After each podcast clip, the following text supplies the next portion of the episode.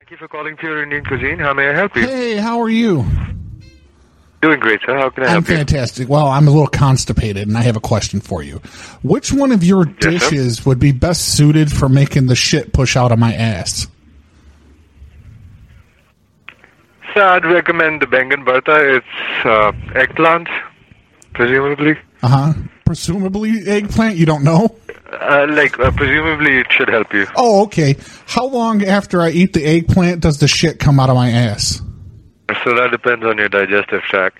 I have a horrible diet. I just need something that'll that'll activate the gut rumblings, and I want mud butt within twenty I minutes. understand, sir, but I'd recommend that. Okay. And so, can I come in? Are you taking diners inside right now? Of course, please. Okay, I You're want most to. I want to welcome. come in. I want to dine. I'm going to eat the. I'm going to eat the eggplant, and then I'm going to come shit in the tandoori oven. Uh, thank you so much for calling, sir. You're most welcome anytime you like.